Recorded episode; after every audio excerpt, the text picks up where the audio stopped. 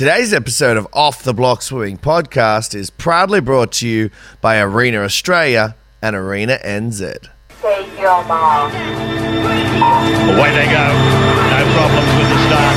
There is two 100s in the second in it. Gary Hall Jr., the extrovert, and Ian Thorpe battling it out down the pool. Thorpe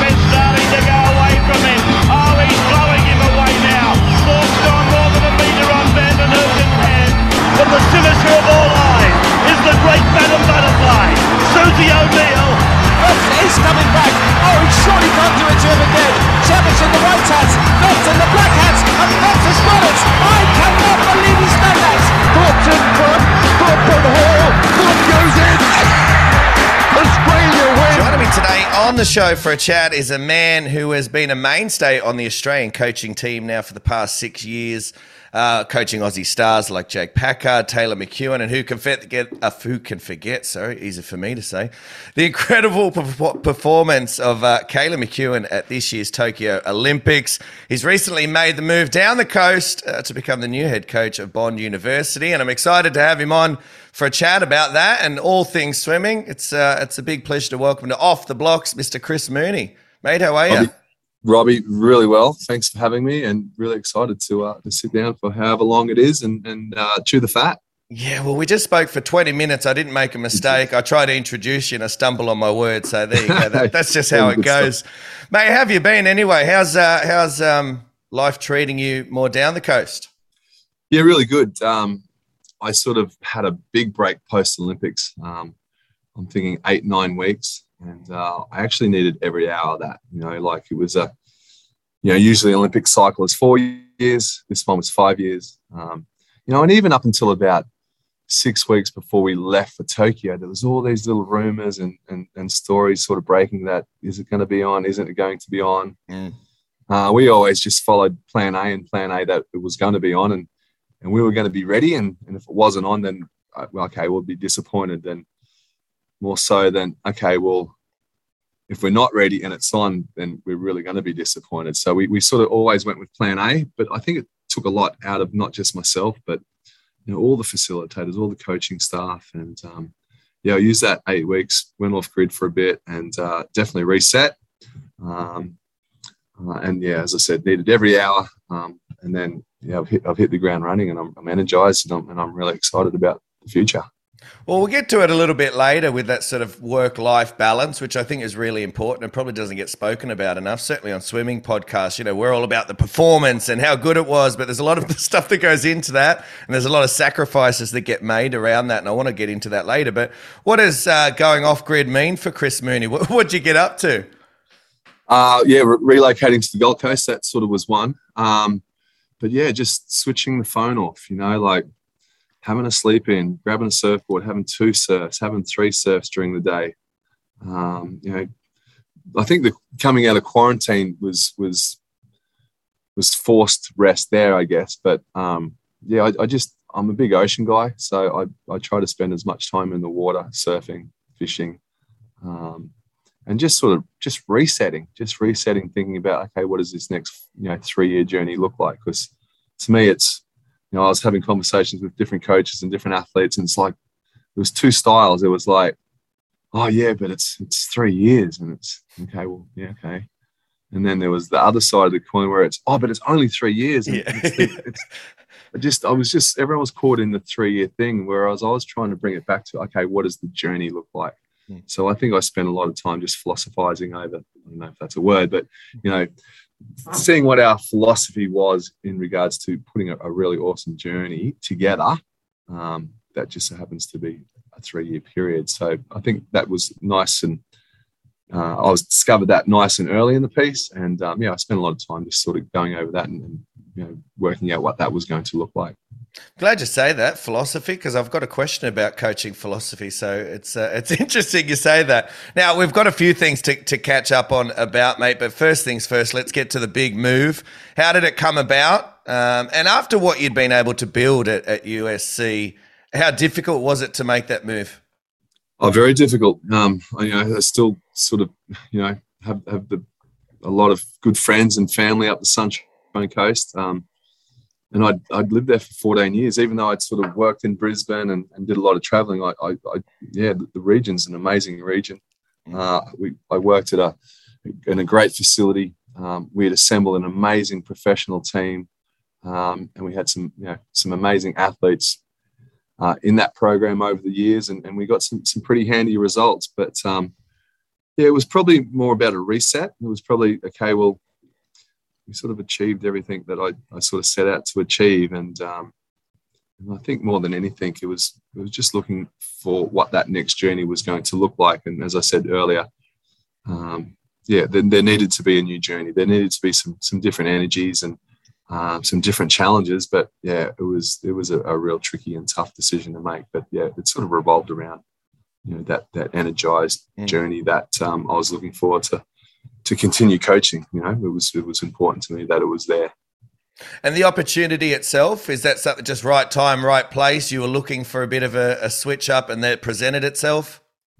Yeah, I think um, I think in our profession, we usually you know it's around that Olympiad, that four year period that um, that the jobs do come up, I guess. Um, and yeah, it was um, it was yeah, it was just probably the, the right timing for it. I'm a, I'm a little bit of a believer in fate, so mm. perhaps you know fate was sealed in, in that respect. But um, you know, this Bond University, it's an amazing brand. It's yeah. again, it's an amazing facility. It's another university. It's my third university that I've worked at um, I just it allows me to be innovative. It, it, allows me to come to work and and challenge myself self every day in regards to the innovation. And and I think the only limits that you have is, is your imagination. And when you're at a university, there, there's there's no excuses, you know, not to challenge yourself in that space. So, um, you know, the front office is amazing. Gary, you know, we've got an amazing front office with Haley and Yvette and the coaching staff, Kyle and Xander, and and and you know, we move across into the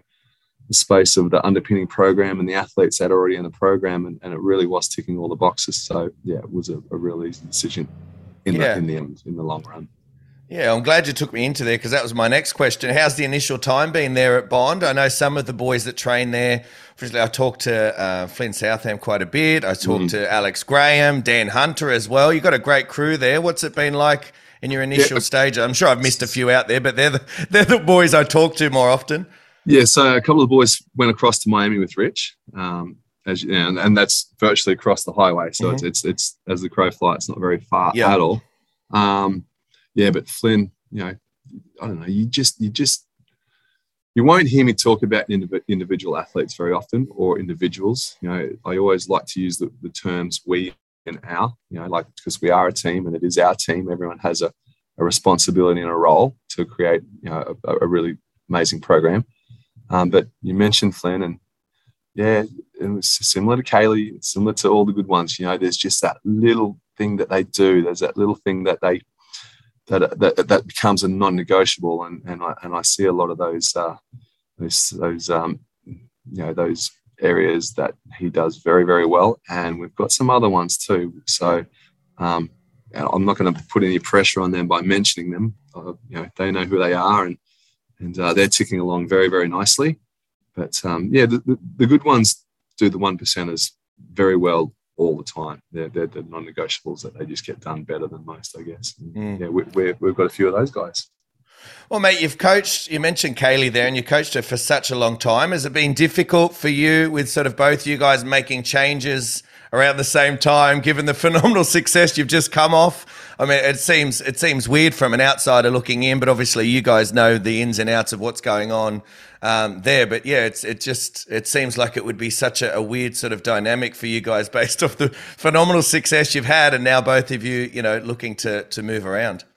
Yeah, so we, we I think I think we, we trust each other, which is which is key. You know, we, we've we've been in a, in a lot of different trenches together, and we've created that trust. And um, yeah, there was there was quite a few lunches and coffees and and conversations, but we basically knew that the decisions that we come up with were the decisions were the right decisions, and no matter what decisions they were, you know, we've got each other's back. Like, um, you know, we I think, that, as I said, it just comes back to that trust, and and and and no matter what decision had been made in that space, we we support each other, and we will continue to support each other.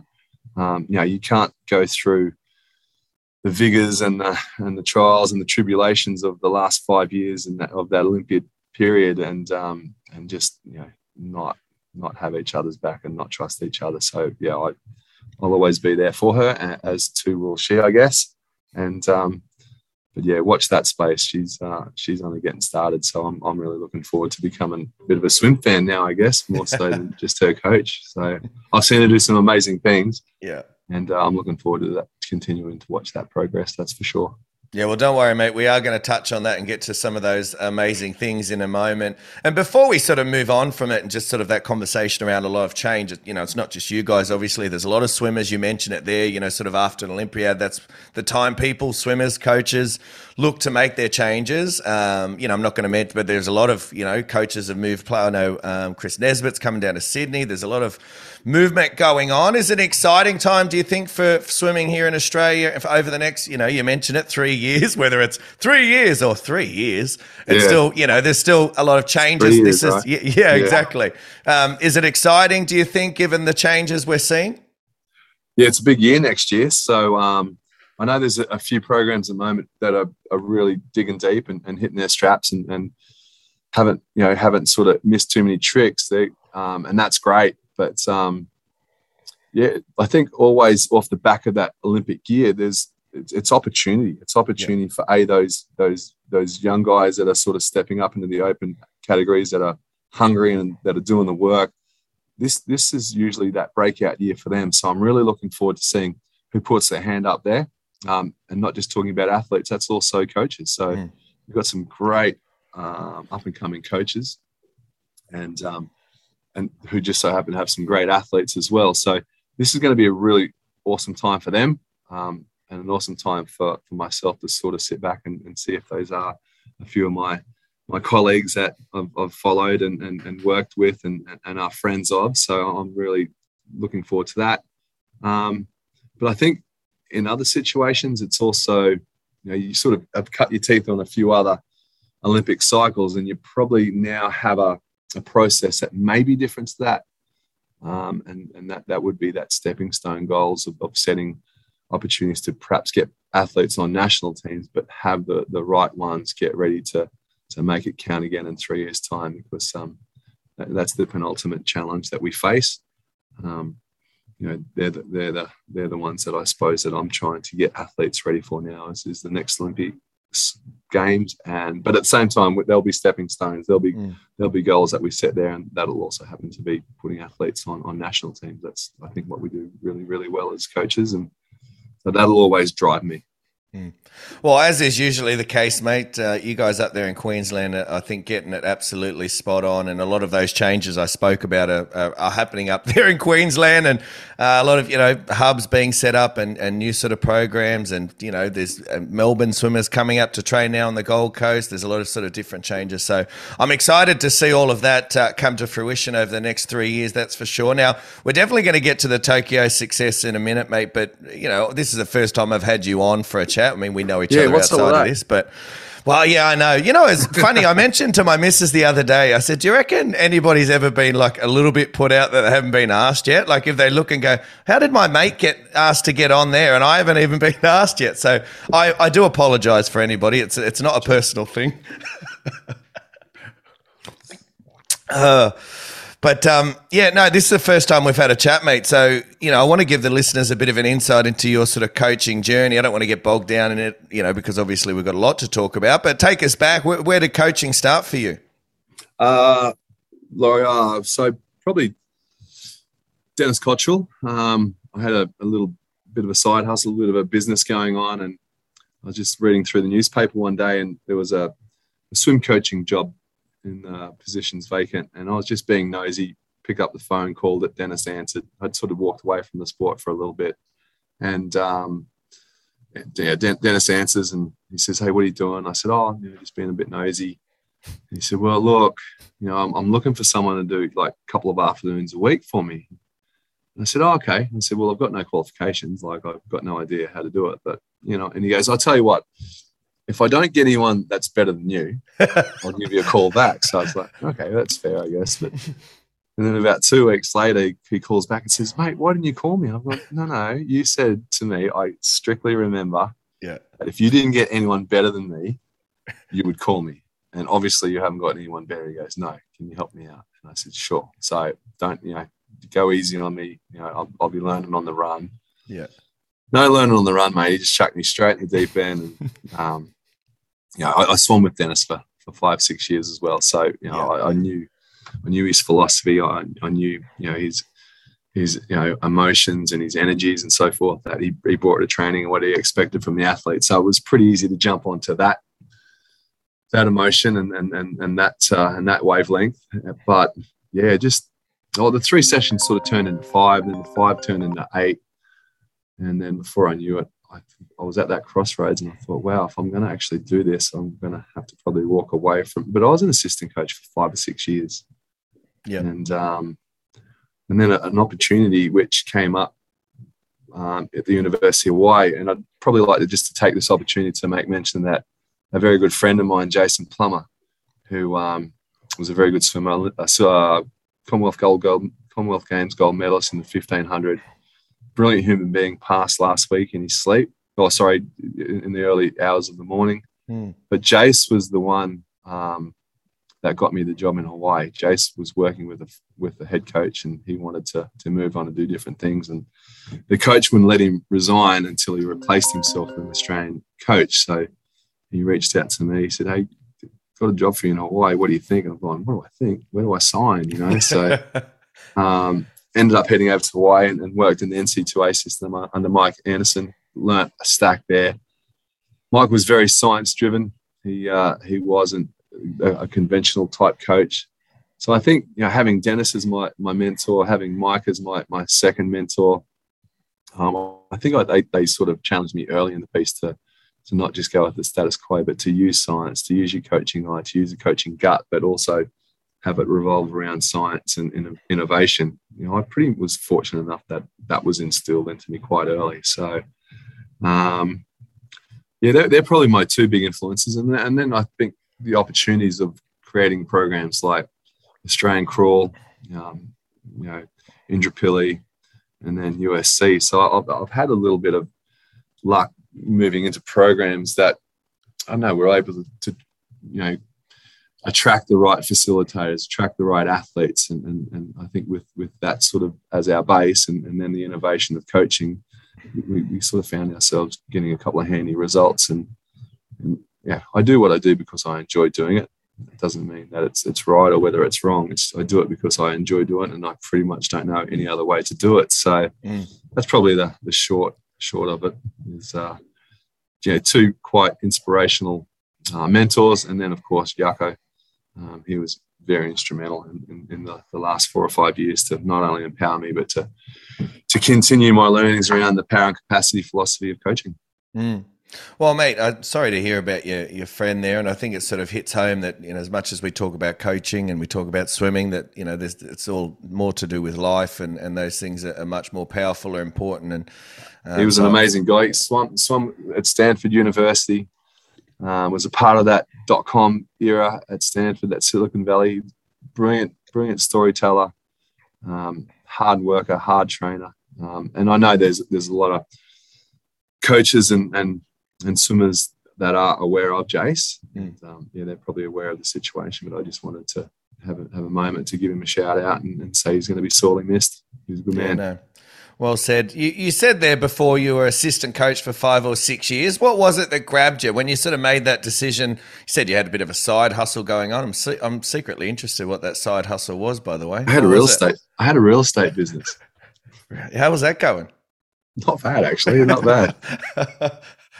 Uh, and then, so you've you've decided, nah, look, we're going to give this a crack. What what was it that really grabbed you about coaching? I think for all coaches, there's there's a few different things, but what was it for you that where you thought, nah, look, I could go down the the real estate route and keep making a bit of coin, but this is really, you know, I'm passionate about this. This is grabbing me. Yeah, and it was. It was the sport itself. It was the, you know, I, I think the, the fortunate thing for me is I walked away from the sport for a few years. So it gave me a chance to sort of miss it. Mm. Um, and I think that was key, you know. And then, as I said, you know, I, I swam with Dennis. I had a lot of good friends that, that, um, that I, I'd met through swimming. And, and someone told me many, many years ago, find something you love doing, and you'll never work a day in your life. And and I love the sport of swimming. It's you know, I'm, I'm not just yeah, like I had so many friends that I made through that that aquatic journey, and Yeah. they become your aquatic family. But um, yeah, I, I think that I just missed the sport, and it was once I sort of got reintroduced to it again, I, I fell back in love with it pretty hard, and um, and I thought I think I got mentored and nurtured in, in a way that that made me love it even more than what I had in the past, I guess.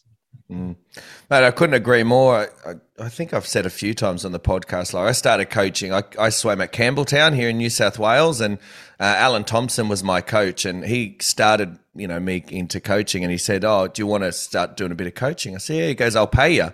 And my first thought was, "Well, what a sucker! I was going to do it for free. Like I, I never actually thought I was going to get paid. I was like, I was excited just to to be a part of it. So no, I definitely get get where you're going with that, mate. That's for sure. Now, it's a pretty broad question, but given sort of the sus- uh, sustained success that you've had over the last, say, you know, five to six years, but even before that, but sort of at that elite level, I'm sure people are interested in, in this answer.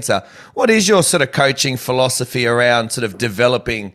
that sort of successful elite athlete from a junior level? What what is that? I mean, this could be a super broad question. You could probably do a whole seminar on it, really, with with PowerPoint presentations. But It's funny enough, Dean Boxall and I have got a, uh, a seminar just about that actually coming Yeah. up. So watch this space.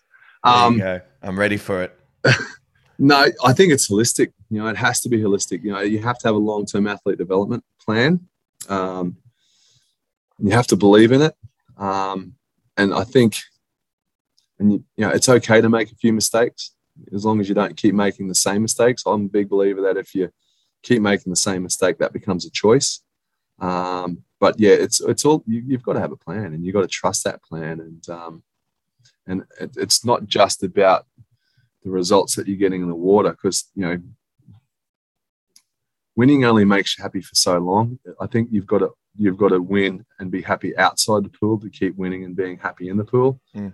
and i think that's an area that maybe i've done okay or I've, I've, I've focused on to to be the point of difference in regards to um, maybe you know neglecting it. I think um, you know I've, I've had a chance to work with some really really good athletes even not just rookies and put rookies on a team, but I've also had some athletes that have had some success and, and maybe sort of fell off the national team. And, and we quickly identified that, hey, if we can make ourselves a little bit happier outside the pool, I think that's going to flow into the pool. And then bang, sure enough, we, we started getting some results. So that was a, a clear indicator to me that, okay, it's great to have a plan, but that plan also needs to have holistic values in and out of the pool to, to have it balanced and, and make sure we're happy happy in and out of the water.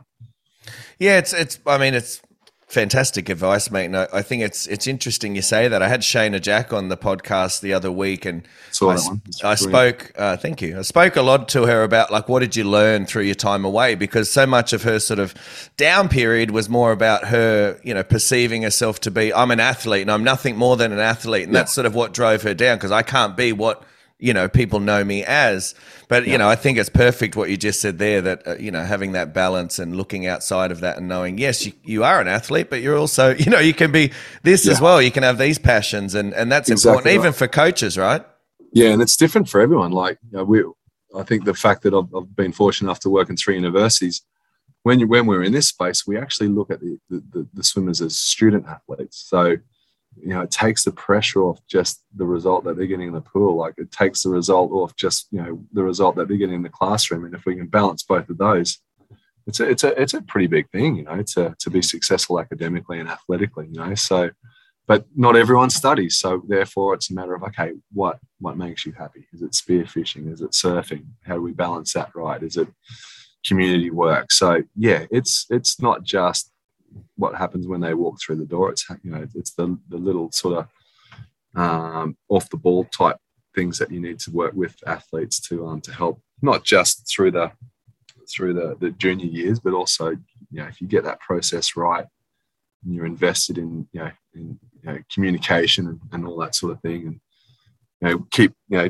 throwing on as many hats as you can to sort of you know fulfill that space but um yeah I, I think it just makes for a, for a more balanced athlete and, and therefore hopefully we, we can continue in, in the sport and keep you know keep getting results with them Yeah, sort of reminds me. I spoke to um, so I do the Shannon Rollason podcast, as you can see behind me on that little thing there. And we had Tani White on the other week, and she was talking about obviously when you go to the AIS back in the day, it was um, earn or learn. You know, you had to be working or you had to be learning, or you couldn't just go there to train. And um, I think you know, just touching on what you just said, I think it's perfect because it just sort of, as you said, gives a more balanced.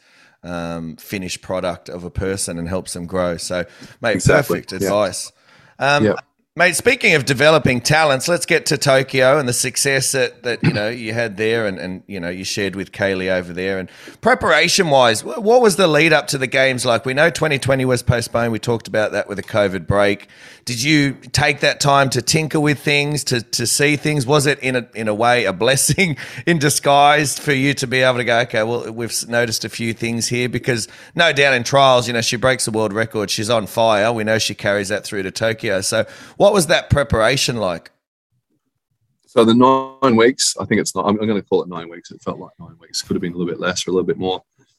But we have three values that we have at USC, and they're not just values in our program, but you know, values that we carry outside of the program. You know, respect, accountability, and attitude. And that was a really, really awesome test for our values in respect in regards to accountability.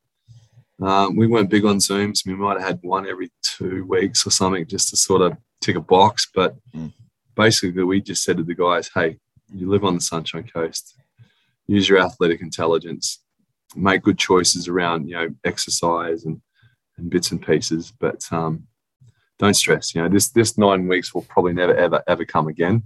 But you know, touch wood. You know. Yeah, Um, but you know, that was a cell that we used, and um, yeah, I think we had a couple of athletes with maybe one or two tiny niggles. We had probably one or two athletes come back with a, a niggle as well because they just went too hard at their their cross training. But I, I think our values really tied us over well there with accountability. Um, we had we had some workouts, and funnily enough, we'd sort of turn up at the same beach to be doing some run swim runs, but none of it was super organized. It was just quite casual, and, and we stayed quite fit. Um, we did some DEXA scans off the like Jake and I um, sourced a, a friend of ours that had a gym that lived pretty close to us. Uh, Gary Slater. I actually I, I'll mention Gary because he was very was ve- very much appreciated that Gary would sort of left us a key and we could go use, use his downstairs gym. And very nice. and when we did our DEXA scans, um, we actually probably put more lean muscle mass on than we than we did when we were in our big blocks of training. So I sort of have a philosophy around that is like we probably weren't under as much fatigue as what we were maybe off, you know, before gym. So we'd sort of we'd swim and then go into gym, but we were probably already muscle fatigued from the swimming, and then we'd go to the gym and we probably weren't getting the, the gains that we were trying to get. But because the one session for the day that myself or Jake or the girls may have chose to do might have been just gym, they probably lifted better and lifted heavier and lifted fresher than they have had before. So therefore got that that lean lean gain, that lean Mm. muscle gain. So there was a lot of um, there was a lot of learnings to come out of that COVID. Yeah. You know, like um, we stayed fit. That we used really good decisions around just lifestyle, I guess, and um, and in the in the background, Nathan, myself, and Mark McKean worked really hard on a, a return to work because you know we you know we we are professional coaches, we are professional athletes, so we weren't returning to swim. We were we were looking at it. We we created a document that we called returning to work. Um, and our pandemic response team loved it. We used all the right language. So we actually got back in the pool probably a little bit earlier than most. Um, again, we didn't sort of rush that. Um, I think because of the choices that we made in that nine weeks, we, we weren't coming from the fence, mate. You know, like we were we were pretty solid. You know, we, we had some fairly good, you know, cardio, and that was conditioned through riding or swimming or beach walking or spearfishing. Um, we were fresh mentally because you know we, we didn't put the pressure on and have the podcast every every three days or and I just and I think where we were at that stage we probably needed that reset. And um, once we sort of got that opportunity back we thought holy crap we nearly lost that. Um, and you know when something gets taken away from you it's you, you, you sort of think oh, I'm- if I ever get that chance again I'm not going to let that happen. And, Mm. and we got that chance again and, and we grabbed it with both hands and, and we jumped back on the plan. We actually tapered for state titles because that would have been similar to um, where we would have been racing, just to sort of, and, and when we swum well in October. So then we sort of reset again. We sort of like tweaked the plan a little bit and just extended it for another 12 months. And we all swam well in, in Jan. We all swam well in Feb. So I don't know. It just it just gave us really good confidence that we'd made some really good choices and, and the plan was working. And um, we didn't really have to change too much. We just had to arrive on the day and, and whether it was at trials or Adelaide State Champs, we didn't have to do much different to what we were doing. And that's just be the, the best Jake or the best Kaylee or or the best Tessa we possibly can. And and yeah, we didn't we didn't have too many any given Sunday speeches at any stage. We just we just needed to be the, the, you know what we were for the last eighteen months leading into that. We, we had a lot of trust in ourselves. Yeah, you say sort of learning from that experience, and it is important, definitely, for, for coaches to learn from those experiences. I agree with you. Do you think looking ahead, would you recommend at any point maybe? You know we just saw there you had nine weeks off. You were still able to maintain a level of fitness gain some strength come back you know in certain ways maybe even stronger.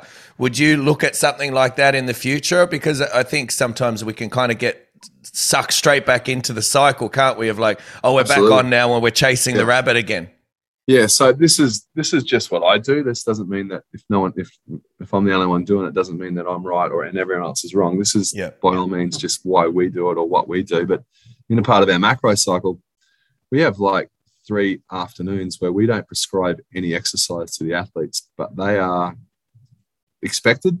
I don't know if that's that's probably too staunch a word but we rely on the athletes to come up with their own prescription of exercise and it's just for an hour Mm. it could be a stand-up paddleboarding session. It could be, you know, walking the dog. It could be a yoga class. But it's I, I really do believe that our sport is heavily over prescribed, and you know, and we were doing it way before COVID, but COVID just reinforced that. Hey, listen, these guys are, are top-notch athletes for, for more than just one reason. It's more than just genetics. It's it's you know they're, they're, they're skilled. You know they're they're driven you know, you give them an opportunity of ownership and empowerment, and um, you know, they'll make the right decisions nine times out of ten. And I think us having that in our in our daily macro cycle anyway set us up for for good choices, and it helped us through that period. But I think the nine weeks just reflected that hey, this is something that that's that's valuable, and um, yeah, I, I, can trust the athlete to, to prescribe those sessions and, and, not have to to be there, let alone um, yeah, like they can be innovative. You know, it's like, oh, coach only took the dog for a walk. Where? Oh, down the beach. How long? An hour. Beautiful. Yeah. Fantastic. Great idea. How was that? Oh, yeah, it was beautiful. Sunset. So, you know, again, it was, they haven't just been, you know, laying, being passive and, and on the Xbox and drinking Mountain Dew and eating, eating Cheetos, you know, they're, they're actually making lifestyle choices. And, and I think that helps them set up for, for future as well, post swimming. So, um, yeah, I, I really applaud, you know, applaud them for that. And, um, yeah, that's probably been the biggest lesson for me is that hey, the athletes are good athletes and they'll make the right decisions when it counts. Yeah, no, very well said, mate. And you're right. Like, there's many ways to skin a cat, as you said, and what works for you might not work for others, and what works for others might not work for you. But I, I think it's all food for thought, which is why I love doing this podcast because people can take little tidbits away, which which I love. I wrote that bit down, by the way, about those, you know, prescribed, over prescribed, and I, I, couldn't agree more with you. I thought Probably you were more my own. Dew, Mountain Dew and Cheetos. The Mountain Dew reminded me of Ricky Bobby when the his son just says, "I'm all jacked oh, up jacked Mountain, Mountain Dew." Dew. yeah. yeah. And you got the white Bonds t-shirt on. You got like the, the orange fingerprints down your shit. You don't, want, yeah. you don't want your control buttons to be all slippery. Yeah, that's the one. Um, Mate, before we, we get into like the Tokyo experience itself, I know a lot of coaches listen to this for sets and programs, and again, it's all relative to your own program too. So just be, you know, don't obviously what works for you doesn't work for others, and it's got a balance whether it's a, a sprinter or a, you know what age group you're, you're coaching and all that sort of stuff. But you know, obviously, great success in Tokyo with Kaylee. What were some of your go-to sets in that preparation that made you feel sort of pretty confident you were you were on the right path? Well, first of all, Kaylee is probably the most proficient and dedicated swimmer I've come across. I've come across some good ones, and that's taking nothing away. So, her attention to detail um, and how she goes about her business is unbelievable. It really is. So, I think that's an absolute credit to her. And so, the prescription of the training sets um, is, is is certainly mirrored with the, the effort and the dedication that she brings and she shows every day, every day. So that's that's key. So it's not always in the in the set. It's it's it's the athlete looking into the set and then just drawing as much out of it as he or she can, and, and she does that better than than most. Yeah. So um, uh, so we spend most of the year working on anaerobic capacity. Um, so you know we'll we'll suit up three times a week.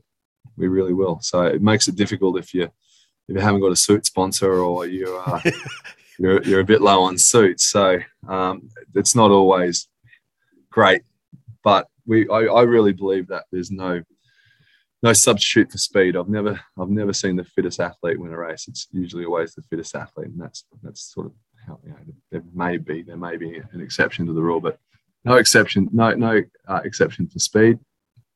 Um, so we'll do a lot of work around the anaerobic capacity. So we'll do um, 650s, you know, on three minutes. We might do 450s on seven minutes um, suited. Um, we might do a same set but do it short course. Um, I know one of the sets that I used to find really tough was uh, 12 25s on two minutes with t shirts on.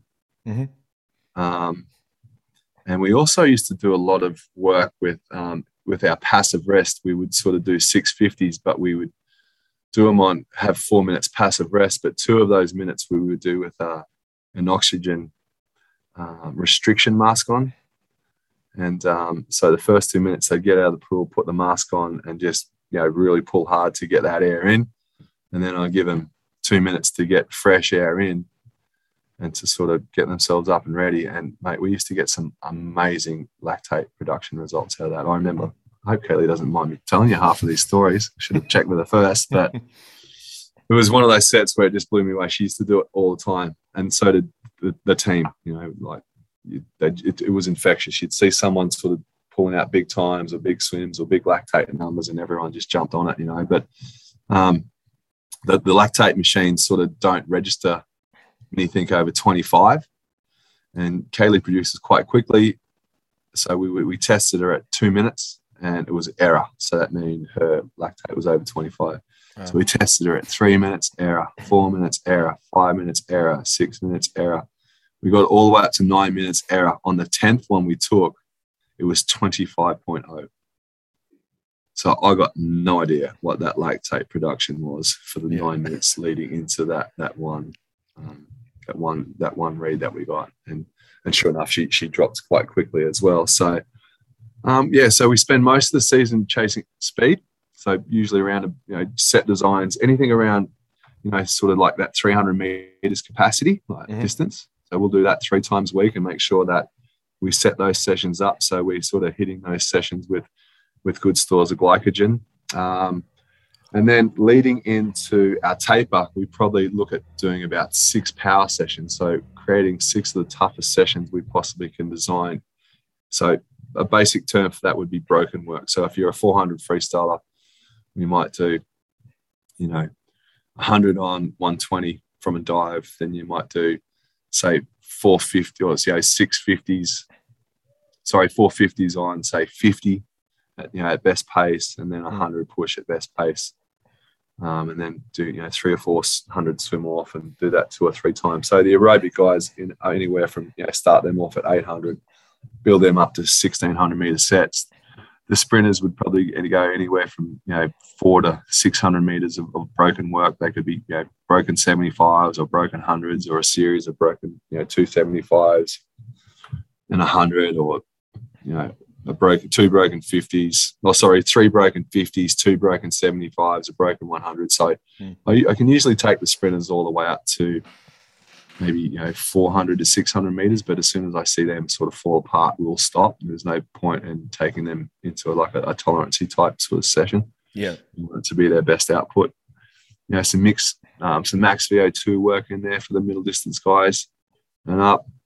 Um, but i think kaylee's go-to set you know is the is the 12 100 suited on 230 short course meters. Um, yeah, she she's done that a couple of times and she's produced you know some some 58 8 averages for that whole set.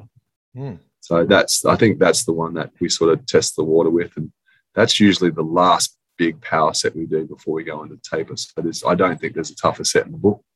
she does it very, very well because you know all the team leads up to to building into that type of set, and um, we're usually somewhat successful around that. And that we just look at each other and we just know it's time to taper now because we can't make any more physiological gains in, in that area. So let's rest up, and, and, we're certainly not scared to rest. So that's another thing we enjoy doing is tapering because. Uh, that's, uh, that, that allows the you know the muscles to freshen up, you know, take away the muscle fatigue, uh, you know, let all the, the energy systems and the glycogens fill up, and and uh, yeah, we yeah we, we really embrace tapering. It's it's good fun, and you can tell when they're starting to freshen up. All the chirpiness, on yeah, yeah. The, banter, the, banter, starts getting a bit more frequent, and uh, yeah, a few yeah. more smiles and and so forth. So yeah, we love taper time as well.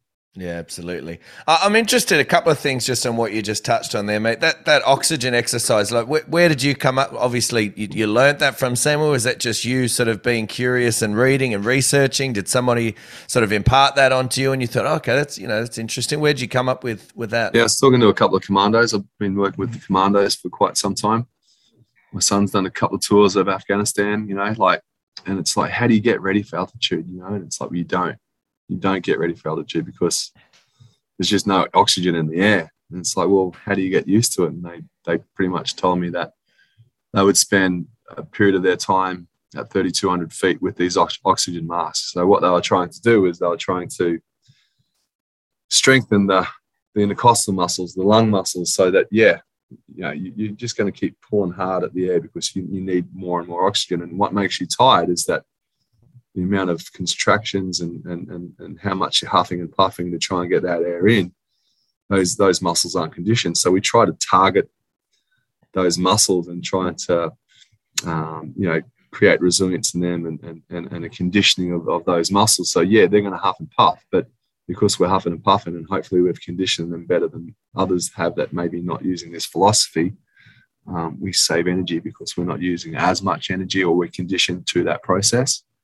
Um, and then, of course, they would then go to 6,000 feet and do some more training and, and go about their work, you know. But um, yeah, it sort of stood out to me, okay, well, why wouldn't we do that, you know? Like, yeah.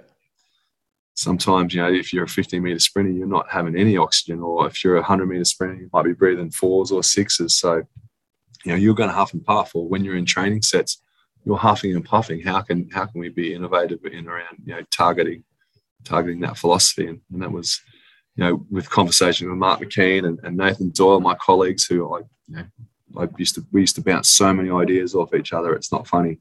We used to challenge ourselves every day on, on, on being innovative and, and coming up with those sort of um, challenges. Um, yeah. And we, we found a way that, all right, well, we used to use them on spin bikes and everyone had been using on spin bikes, but I'm pretty sure no one had been using it in that passive rest area. So I thought, oh, let's try that. And it was a winner. Yeah, I love it. I love two things. I love just the innovation and you sort of looking for for new things and you know where can we get just you know these small. You're not compromising your your whole program, but you're just looking for little, um, you know, added added extras to to get into it. And also what you touched on there, which reminded me of working with. Um, with Richard at uh, at Albany Creek when I was there is just that that constant banter and chat and a coffee and oh what do you reckon of this set and what do you think of this and what do you yeah. think of this idea and this and it's just a great environment to be in, especially if you're a coach, you know, and, and you really want to, you know, you know, take it to the next level because I absolutely loved it. And you look like, you know, you big smile on your face when you're talking about, you know, bouncing ideas off, off your coaches as well. Yeah, well, Rich, Rich comes from an exercise science background. So that, yeah, he's, I remember him coming through the ranks and we sort of came through the ranks together and we had plenty of those conversations as well. And he was, yeah, we, we, we still do it today. You know, the coaches still, not just challenge each other, but swap swap sets, mm. um, not defend it as such, but you know, philosophize. I don't even know if that's a word. Yeah, might need to cut that out. Um, but yeah, just I to, reckon it should be a word though, mate. It yeah, makes well, sense to the to the sentence to the average punter. Yeah, quite makes sense to me. But um, yeah, it's it's. I think we we share a lot more than than possibly what coaches may have done in the past. But at the end of the day, we're we're here to get a result and the best result we can for our for our athletes, but also if we're doing that, we're also getting the, the best result for the national team. And, um, yeah, that's that's our job. Yeah, it's definitely our job. Mate, you mentioned earlier uh, Jacco was a, an influence on you and talking about sort of that anaerobic capacity areas and all that sort of stuff. He's, he's heavy into that and obviously with Jan Olbrecht and that sort of stuff. Mm. Did you learn a lot from him through through that as well? Yeah, absolutely. So, um, yeah, so Jan, we were all using Jan, or there was a few disciples anyway uh, of Jan's work, and we always had questions. You know, Jan was very, very science driven. So that's good, but we were sort of trying to find that balance between the science and also the practical art of coaching as well. So, you know, we always had questions, and that's why we, you know, the Jonesies, the, the Riches, you know, the Sean Crows, like we, you know, Mike, Mike Sage, like we'd all sort of sit down and get together and have a, have a couple of couple of cordials together and um and just talk about okay so what about this? But how come you know and like and just we would we would you know discuss you know ideas and and challenge challenge the systems and challenge the the, the power and capacity plan. And and then next minute you know Jacco gets the job in Australia and, and that was actually a godsend because he had Jan as his uh, mentor as well. He'd worked with him extensively for many many years and got some amazing results probably you know, some of the best results that any coach has ever ever ever had in, in the sport and he had that key. He had the key to unlock our questions. You know, he Yeah. had the the theory of it. He had the hard science that that Jan would, would sell to him and, and, and educate him with. But he also had the the coaching eye. He had, also had the practicality and the answers that we were looking for. But he never gave us the answers. He just helped us find them and through you know his his, his style and so forth. And um, yeah, it was big. Like he empowered you as well. So you know, he gave you confidence that you have enough knowledge you have a question, here's some areas that you might find the answers in, you know. And it was Yeah. so he never ever ever told you what to do. He just sort of maybe gave you a few ideas to to help you on your way to to find the answer that you're looking for. And that's that's pretty cool. Yeah. Mate, I tell you what, I had him on the podcast and he's such a smooth talker. I mean, he Mm. could have sold me anything and I would have bought it. I mean, I was I was invested just in that Yeah. conversation. The, just his language and his He's a cool cat, isn't he? Yeah, oh, cool cat. mate, absolutely. I, I was in. He, yeah, as I said, he could have sold me anything, and I was said, sure, Jacco, I'm, I'm in. You- you- I'll, I'll buy it. Yeah. Mate, just a quick question, just more from a, curiosity point of view. I've never been, you know, to that sort of uh, elite level at Olympic Games, being a coach in that environment. You know, obviously a massive week for you guys there, and such phenomenal success, as I've said. What was your role? I mean, it seems like a stupid question, but I'm sure you'll sort of understand where I'm coming from from this. What was your role, or what did you see your role as through that week? With your athletes. You know, I spoke to Shannon quite a lot, and you know, he was uh, depending on who it was. Sometimes he was on sort of media control, and he was keeping people away from that, or you know, he he you know would sort of guide people through. Some people need a bit more coaching. Some people need you just to kick back and let them roll. What what did you see your role as through that week? As I said, I mean, someone's listening to this going, "What a stupid question," but I'm hoping you really understand what I'm getting at here. Well, I, was Dean Boxall's roommate, so there might be some insight into some of my role. No, I've, I've roomed with Boxy for uh, quite a few tours now, and um, and you're right. Everyone has a role to play, and it was funny. It's funny you should mention that. I was only talking to Dean about that today, and everyone needs a Dean Boxall. Everyone, you know, every team needs a Shannon Rollason. Everyone needs a, a Vince or a Michael Bowler or a Chris Mooney, and and I think again, all they all that's required of us to do is to to do our job and to do what we do and what we've done and not to try and reinvent the wheel or do anything different or to be any better or to be any you know to do anything less. You know we just got to be vanilla you know we just got to to do the things that we do um, to help performance i guess is probably the best way. So be supportive. Um, you know if, if you've got an afternoon off and you know there, there might be a coach that's got a couple of sets going on and it's hey do you need a hand? Really it's your afternoon doesn't matter. I'll come in and help you. So you, you're there to really invest your arena learnings that you've you've sort of cut your teeth on over the years uh, and to to really just be a team player and, and be a support a supportive coach not only for your team your athlete your team of athletes but your your aquatic family which is your coach and, and other athletes. So um, yeah, I, I probably had the hardest job on tour though. I was I was Dean Boxall's roommate. You know, I've, I've said many times before, the guy is his energy is amazing. Uh, his humor is unbelievable, but and he loves exercising every day. So unfortunately, unfortunately, he used to drag me along to all those. He nearly killed me. but he's he's also the king of the nap, mate. He absolutely loves a nap. So he's got to get his downtime, and uh, Mm. yeah, I uh, I sort of appreciate that and respect that. What's But, the um, key? What's the key time frame for a nap? He, he's a two hour man. He's like he he he smashes a two hour nap, easy, easy. I love it. I love it. Yeah. My missus doesn't love it because usually that means she's looking after Charlie for my two-hour nap. Yeah. But I, def- I definitely love a good two-hour nap. I've got to ask you. You say sort of um, rooming with with Dean. Uh, I did notice in uh, when Ariarne won the 200 that you were a lot closer to him uh, when he was celebrating. W- were you on box or watch uh, in terms of his celebrating and maybe if he started running around again? Did you have to get closer to him to maybe tackle him and so we didn't have any more uh, Ultimate Warrior impersonations?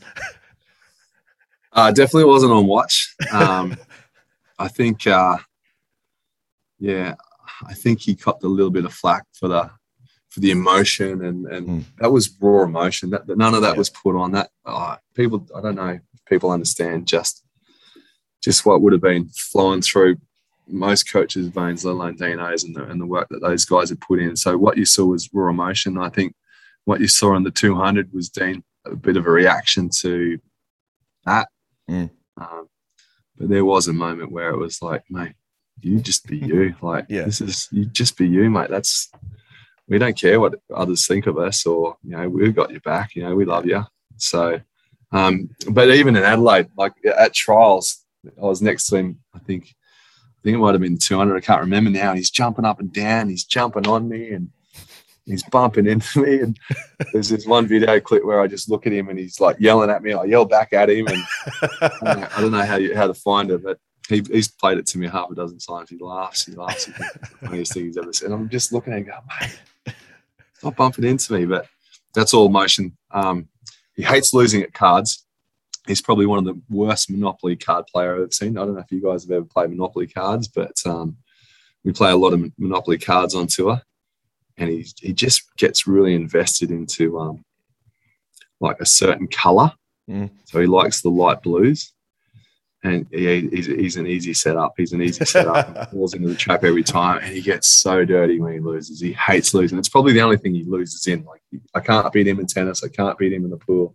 I can't beat him on the tennis courts, but he's shocking at Monopoly cards. He's not very good. There's a little bit of insight there. There you go. Well, mate, I'm, you know, I'm glad you said that. I, I- I definitely think uh, my sort of reaction to when you know Dean had that reaction in the 400 was he was basically everybody in their lounge rooms. I mean, you guys were over there, so you were in it, but certainly Yeah. I was behind my lounge, jumping up and down, screaming. I, you know, I don't think many other people weren't in that sort of environment. You know, in their lounge, especially here in Sydney, we're in lockdown, so this was like the perfect entertainment for us. Yeah. But I I just think he was just. Um, you know, and and as I said a few times to other people, you've got to really understand what you know they went through. That wasn't just a mountain to climb to win an Olympic gold medal. That was beating possibly one of the greatest female swimmers of all time. So that's an extra mountain to climb. So yeah, you've got to put it into context, don't you? Absolutely, Robbie, and you you hit the nail on the head. Like we were so aware of what was happening in Australia. We knew that the whole country, even Queensland, was in lockdown at that stage. Someone sort of said, I think I can't remember who it was, but someone said, "Oh, are you disappointed that, that you know there's not 14,000 people in the grandstand?" I said, "Not really." I said because there's going to be at least 22 million tuned in to watch this race back at home, and Yep. and that's what we're here to do. We're here to to promote the country through performance, and um, yeah, we, I think we definitely use that as motivation. And I, I've said this before, and I know a few of the coaches chuckle at me for saying it, and, I, and for keeps, but it really was a perfect storm for us. We had an amazing team. We had some some athletes that were were just ready to go, and um, we could feel it. We could sense it. It was, you know, our team leadership from the athlete team leadership was perfect. Um, our rookies were fearless. Um, our number ones owned, you know, had ownership on number one. You know, Mm. they um, and I think I think we may have just hit it with with uh, with all, everything aligning for us. And um, think some of us had sort of been there before and sort of took our eyes off the prize, but we weren't going to let it happen this time. And And I don't know whether it's what it is for each different person, but personally for me, it was I knew our country was in lockdown, so I thought, here we go, here's something for you guys, and let's let's let's get around this and let's see if we can you know make everyone proud and give a little bit of bit of cheer and a bit of hope for everyone back home. Oh well, mate, it was a big build up, mate. It was a massive build up. It was five years, five Yeah. years. No, hundred percent, and and that you guys did. I mean, I've had quite a few of the swimmers on since uh, the Olympics, and and I've you know I've definitely you know not just blowing smoke up their ass, but I've I've sort of likened it to Sydney two thousand in a sort of a different way. But I definitely think we're going to see the fruits of of you know Tokyo over the next you know 10 years certainly going into brisbane 2032 i think just from the swimmers that got around it that saw these superstars perform at the top level.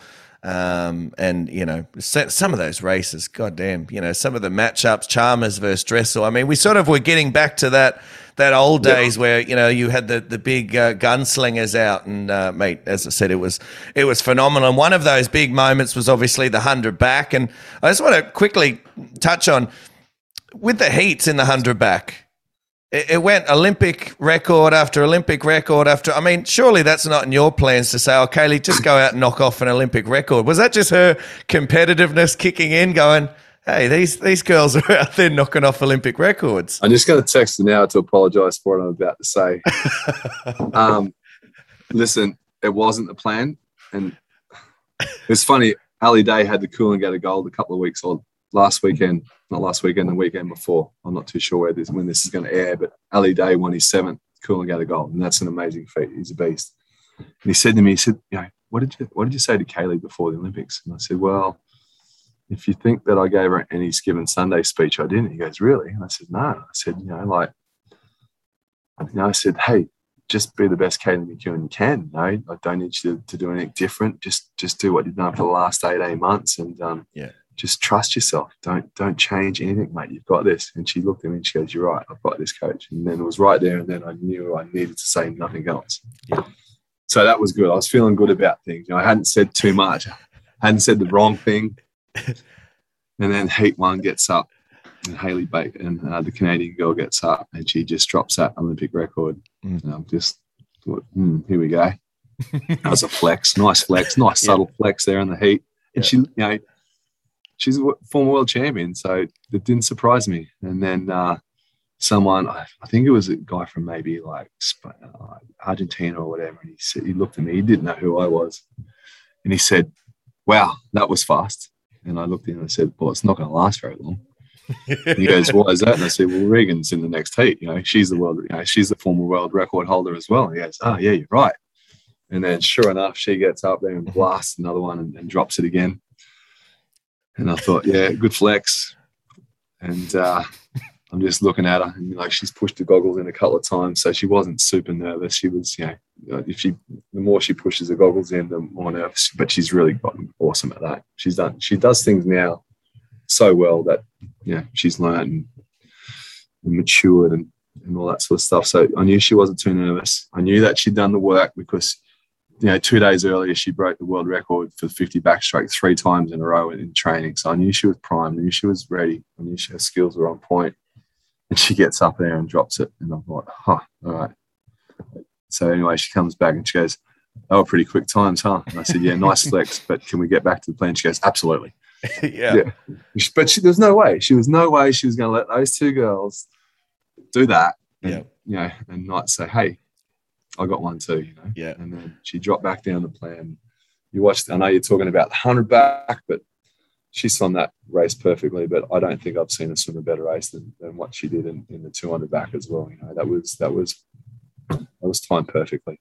Mm. And people Well- have asked, have you ever, were you ever nervous at any stage of the race? I said, no. I just, she was just working through the process like she does. And probably the first time that, you know, she's been not in front because of, but you've got to look at the caliber of the field, right? We had so much respect for that, that talent that was alongside us and in that race. We knew that we, we had to be smart with our process and, and she was. And mm. yeah, the rest is history.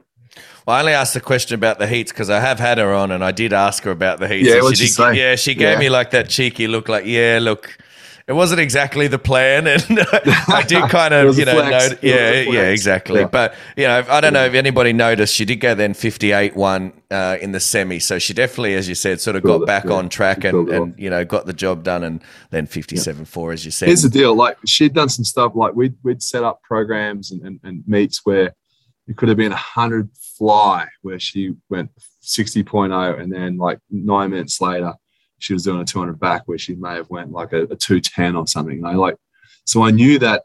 I think in the past, like you look at, you know, people are going to go from, and I'm just throwing numbers out, so don't. This is so they might go 60, 59, and win it with a 58, right?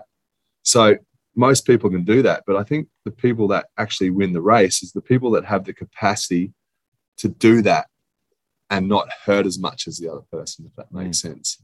And I knew for a fact that what we were doing is no matter what we were doing or what we needed to drop to, it's something that we had exposed ourselves or trained for. So to see that, to see that swim in the heat didn't scare me because I knew she had the capacity. I knew that because of her her absolute attention to detail and her um, her accountability to the result that we were trying to achieve in training sessions and her accountability was was was prime you know so but yeah she definitely it definitely wasn't planned Yeah.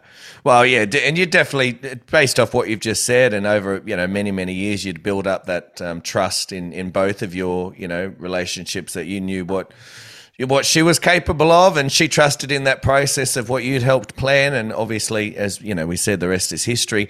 The f bomb. When did you hear about it, and what did you think? Oh, oh i heard about it i heard about it in the mix zone so i'm in the mix zone and you know, i'm still fairly emotionally charged and Yeah.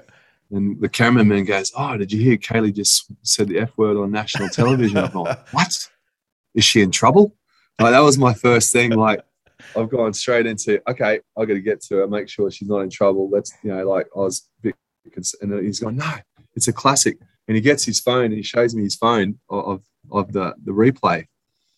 And i've gone oh my god so she's not in trouble. I don't have to worry. I, I can relax. And he goes no you're fine mate. Yeah. she's like it's, it's it's okay. It was emotion it was whatever he said. I can't really remember now. And i said wait am i live on tv yet? He goes no but you are in three two one. And boom the camera comes on and like uh, Oh, that's, But, um, that's brilliant. I think again, like nothing was staged. You know, no- everything was just emotion. It was just a build up of everything, and it was, it was just yeah, it just it just happened because of um, yeah, of the emotions and the, and the excitements and the and yeah, it was the it was build up ju- of anticipation was for the- sure. And I mean, yeah, was there was no way she was getting in trouble for that, mate, because it was it was one of the most Aussie things. You, might. yeah, yeah, oh yeah, for hundred percent. Yeah, we could have had a bit of troubles then. Yeah. Um, mate, I, I'm curious in terms of training um, for the 100 and the 200, and you might be able to shed a bit more knowledge on this. Maybe for backstroke, it's a little bit easier than, say, you know, training for the 100 and 200 fly. You mentioned the 200 back, and again, yeah, what a phenomenal job. And I mean, just across the board, not just Kaylee, but I, think across the board, the Aussies proved more than anything else. If you trust the process, and you know that, and you really trust in that back end speed. I mean, you look at Zac Stubblety-Cook. Like I was hiding behind the lounge, going, "Is he going to get there? Is he going to get there?" And then, not only did he get He there, he pulled away in the end. Yeah. And you know, same with Kaylee, and same with you look at Ariarne. You look at how you know those the winners really went about their business. Talk to me about yeah training for the hundred and the two hundred. Did you know? It, are you mindful of it? Are there things you've got to sort of compensate for, give, take? But as I said, is it a little bit easier for backstroke than say maybe fly or breaststroke? Um, well, Kaylee's got an amazing, you know, we're talking about backstroke, I assume it was um, Kaylee, but um, she's got an amazing capacity. She's got a, a really good engine. So it made my job a little bit easier, but I think we kept the philosophy quite quite basic in respects that the two events that we trained for was the 50 back and the 200 back. So we figure that if our 50 kept improving and our 200 kept improving, then automatically the 100 gets better, right? Now, we also had another string on our bow, and that was her IM work. Uh, you know, she's she's a 59 butterfly, she's a 67 breaststroker, she's a 57 backstroker, and she's a 54 freestyler. Now that's that's you could put together a hell of a 400 IM too, right? She's I mm. think she's 432 or 433, 400 IM as well. So we trained those events all the way up until we got to Tokyo. So even in our training camp, in our staging camp, Dean and I went up a little bit earlier than the rest just to get some, you know, some warm weather. And we were still doing IM sets with Mitchy and, and all that sort of stuff. So that was still on the cards all the way up. And, and I think, so I think that the philosophy of training the 50 and 200 backstroke has the specificity for the backstroke. But I think the fact that she had four solid strokes and we trained the IM all the way up physiologically, it just gave us a really good balance um, with, you know, um, skills and energy systems and you know different strokes require different energy her fly doesn't always come easy but when she does swim it easy it looks amazing. But sometimes she probably doesn't train it easy so that probably gave us a little bit of resilience a little bit of power there on, on days that we might have planned power. So i think it again we sort of created the perfect storm with with the, our training plan and our training philosophy because she had so many strings to her bow.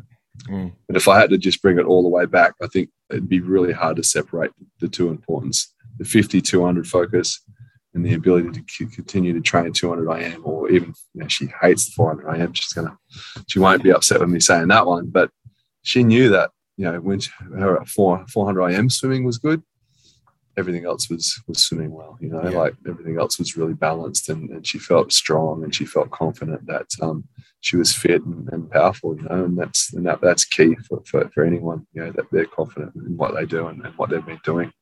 Yeah, well, mate, I could talk to you about the you know those performances all day, and you know we, we've we've spoken for a fair bit already. So I, I want to get to the next thing, but it, before I move on, just you know, congratulations on those performances, and, and obviously we know Kaylee was in there, Kaylee was doing it, but you know I think so much of, of what the coaches do behind the scenes and that relationship you build and knowing when to push the button, knowing when to sit back, as you said, and you know, given last year learning just to let the co- you know the swimmers sort of be autonomous and learn for themselves. And mate, I think you've got to give yourself a massive pat on the back. You probably won't do it because you're way too humble, but I just want to congratulate you for for you know again phenomenal success, and I was super super excited for you sitting here in Sydney.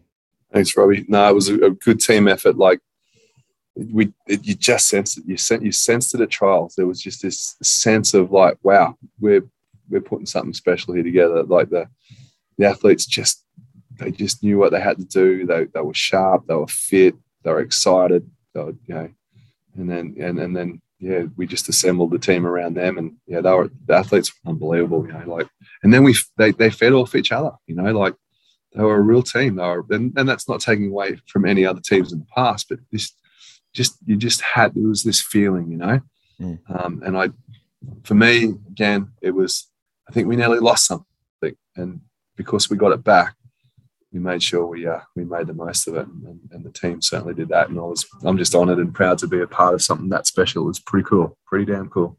Yeah, well, mate, as I said, I think you did a phenomenal job, and just sort of, you know, changing tax now. We mentioned earlier about work-life balance, and and a lot of pretty much nobody else will know this, but you know, you and I share probably uh, a bit more of a, a closer bond in terms of how we know each other, and it's sort of outside of swimming because uh, for all the listeners, they already know this. I've done a whole episode basically on it because I had a break for about a year and a half from doing the podcast, and then I thought I'd better let people know why I wasn't doing the podcast, and it was all around you know my daughter Charlie and how she was.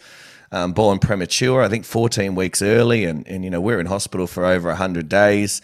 Um, and I just remember one day just sitting there, and you'd come in, and I mean, I did know you. I'm not going to lie, but I didn't know if you'd known me. So I didn't want to be like, oh, hey, I know, I know who you are.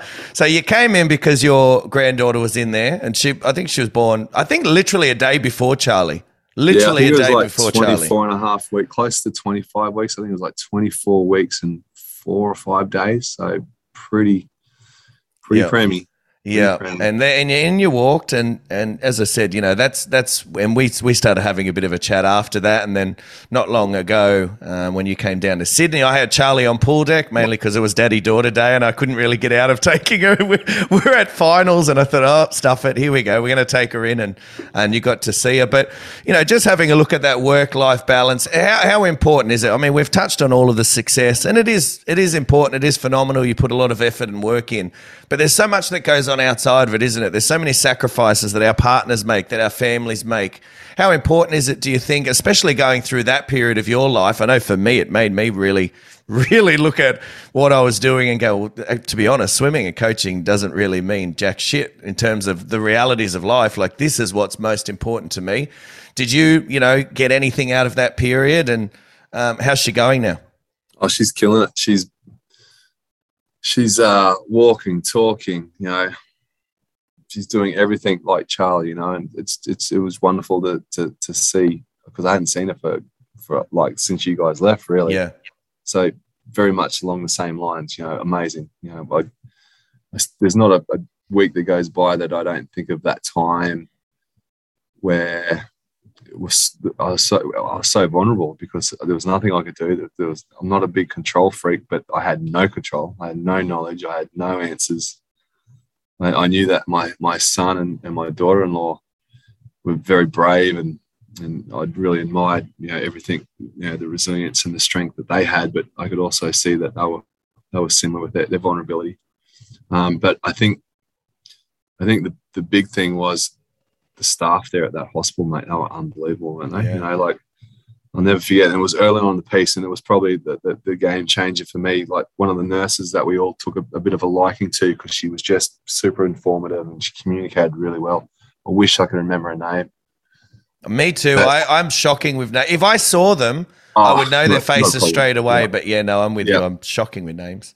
and you know Ari was there was a moment where you know she was touch and go right you know Mhm. and um you know alarms and buzzers and beeping going on and it's like what's that is that Mhm. good what's that and you know like had no idea and it was one of those afternoons or even nights where it hadn't been a great day and uh, I saw her sneak her cell phone out she gets on the phone she goes hey she's talking to her husband she goes hey listen I'm going to come home late tonight. I'm not going to be there for dinner.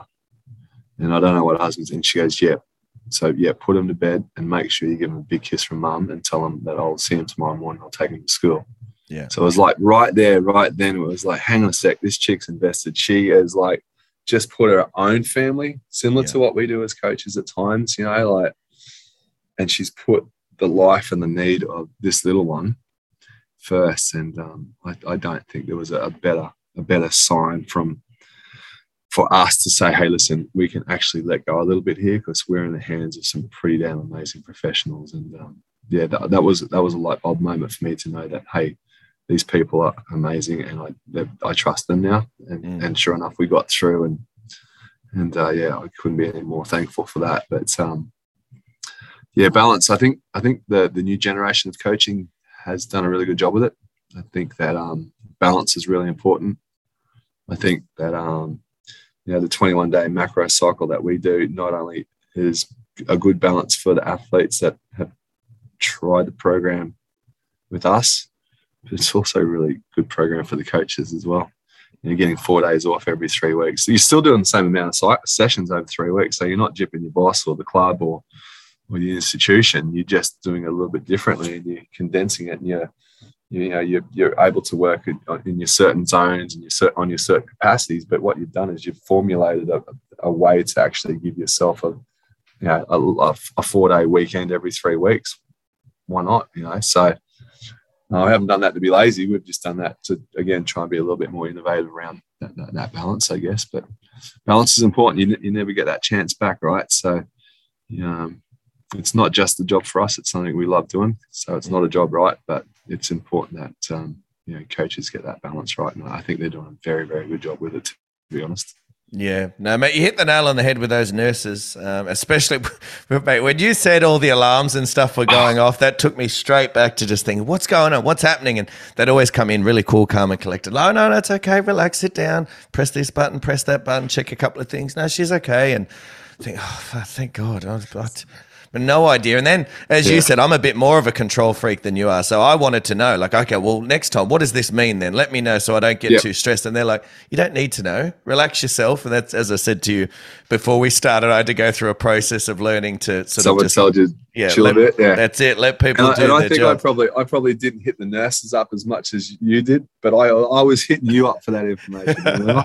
It's like, so Yeah. what does that mean? And oh Yeah. shit, what does this mean? You know? yeah, so yeah. I definitely had some questions, and uh, yeah, I, I was probably asking you those questions, and, and you had all the answers because you'd been there longer than us, and, and I think we were there for the same sort of time. But you know, um, yeah, God bless. You know, everything everything's worked out well, and yeah, Yeah, hundred percent. Ari's killing it, and Charlie's killing it. And as I said, you, you wouldn't even know now, you know, just watching her run around. Um, but yeah, that was it was a crazy time. And I, the other thing it made me think of, and just going back to that work life balance, was I just I realized in that moment that you know, not that I didn't matter, but I didn't matter as much. Like she was most important thing, and as I said, everything else sort of sort of folded around that. Now coaching is still important to me, but it's not the main focus. And Charlie is the main focus, and, and you know, as I said, having a, a really good family and home life as well as the main focus, and then balancing that with balance. Yeah, it's not just a Q word. It's it's actually a real important word. You know, to and it's and that's what we work hard at every day is to create that balance. And and when we get it right, it's it sings, it hums. When we get it wrong, well, it usually comes down to hey, maybe the balance is just a little bit off tilt. You know, so Mm. it's not a it's not a, a big fix as long as uh as long as you, you got it in there as, as one as your, as one of your primary focuses, I guess. Yeah, staying on top of it. And And I guess just going back to your sort of, you know, three week program and having a look at that, that's got to be a good thing too. Having that time off, that sort of gives you a clear head to look at things and go, you know, okay, could we fix this? Could we do that? Or look at it and go, no, we're we're doing a pretty good job here. I'm comfortable with that. Yeah, and what happens off the back of like so I used to always get the adaptation wrong, you know, and, and, and I always endeavored to not get it wrong. But yeah, you could be doing some A1 or A2 100s or whatever, and all of a sudden someone pops off a, a 60, uh, like a 68.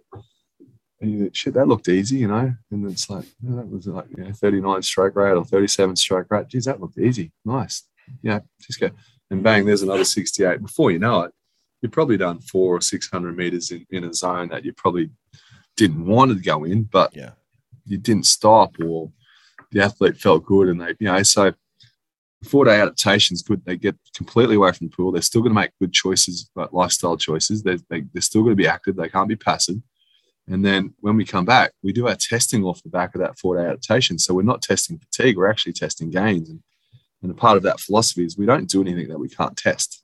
So we get a really good idea and a really good snapshot of what those in- increments are or what those improvements have been because of where we're, we're testing off the back of a protocol that allows us to be fresh and, and uh, yeah, and, and test improvements, not not not fatigues or or overloads, you know. Mm. Yeah, but yeah, it's and then I just get the athletes to get on the fridge and just you know every three weeks just circle their four days, and sure enough, like the amount of stuff that actually falls on those four days is brilliant. You know, they're not missing a session because that just happens to be grandma's birthday that weekend, or hey, that's the weekend Carol's getting married. She's Carol. That's that's not. I should have went with a more modern name than Carol. you might be going to Carol's wedding, but I don't know if many of the kids are. yeah, yeah. Oh, that's a good- Um, yeah, but you know what I mean. So Yeah. it, it just gives them a little bit of, you know, that week one's a, a killer, but um, yeah, we we sort of rob Peter to pay Paul, so we the third week makes up for week one, I guess. But yeah, again, we just do it because I enjoy doing that, you know, and, and uh, I hope that the, the kids appreciate the the opportunity and being a little bit more innovative. And then when I walk away from the sport, I've actually maybe done something a little bit different than what it's been done for the last sixty years, I guess. So. I Mm. can, I'll be happy about that. I think more, more as well as all the other things that yeah. had had a chance to influence.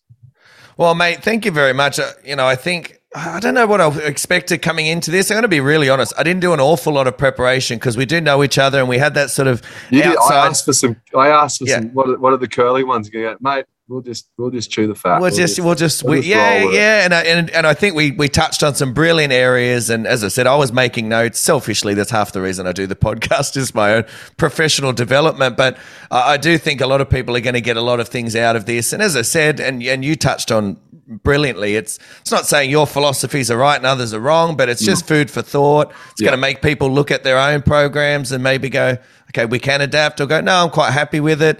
Um, but I, I think uh, we touched on some great areas, and, and especially around sort of work life balance as well. But mate, thank you very much for coming on. I really do appreciate it. Um, you know, it's been a while, as you mentioned, uh, in the making for, for being minute. asked to come on. But mate, I appreciate you coming on, and yeah, as I said before, congratulations. I, I genuinely do believe what you know the, the Australian team did uh, up in uh, in Tokyo. We'll we'll be see the fruits of that for, for many many years to come. You already see the young ones coming through now, like And your Flynn's and those sort of guys don't that are going to forget be. too, mate. I'll be like, um, like the guys that are going to compete in 2032. They're not even in our sport yet. Yeah. So we really need to make sure that we get some good quality control going on. And this is this is a bit of a rant, but we need to really make sure that yeah, we've got some great top end performance coaches, if that's what you want to call it. But we really need to focus on the on that quality control of what those learn to swim children and those introduction to water sort of scenarios and situations, we need to really make sure that we're doing a good job there as well and not just always focus on the top end. We're going to need to make sure that those learn to swim teachers are getting their kudos as well because Mm. you know they're they're they're the ones that influence our sport from the very beginning and and usually find that most of the good swimmers coming through have had a good learn to swim teacher. And I think that's that's probably a message and a key area that you know, if you could somehow get onto the podcast, Yeah. um, would would would be you know a homage to them that are already doing it, but also to everybody else to be mindful of hey, we're only as good as the skill set that comes in and across our pathways eventually as well. So everyone plays a really really important role, but those learn to swim teachers. I don't think that they're the unsung heroes of, of our sport at the moment, and, and we really need them, and we're going to continue to need them if we're going to have success in 2032. Yeah, well said, mate. Well said. And I'll take. I'll hit you up on that too. All right, I'll, I'll write it down. We've got to get some learn to swim. Hey, it's on- just give give 'em- give credit where it's due, but Yeah, let's also put 100%. a little bit more time on that. Let's put a little bit more, invest a little bit more development. Or I haven't got all the answers, but I'm just sort of drawing some awareness to hey, that is a real key area. I think moving Yeah. forward. Hundred percent, mate. Well said. And as I said, thank you very much for coming on the show. I think My pleasure.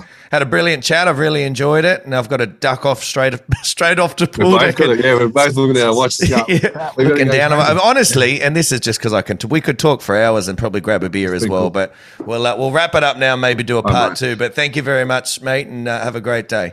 All the best. Today's episode of Off the Block Swimming Podcast is proudly brought to you by Pro Swim Workouts.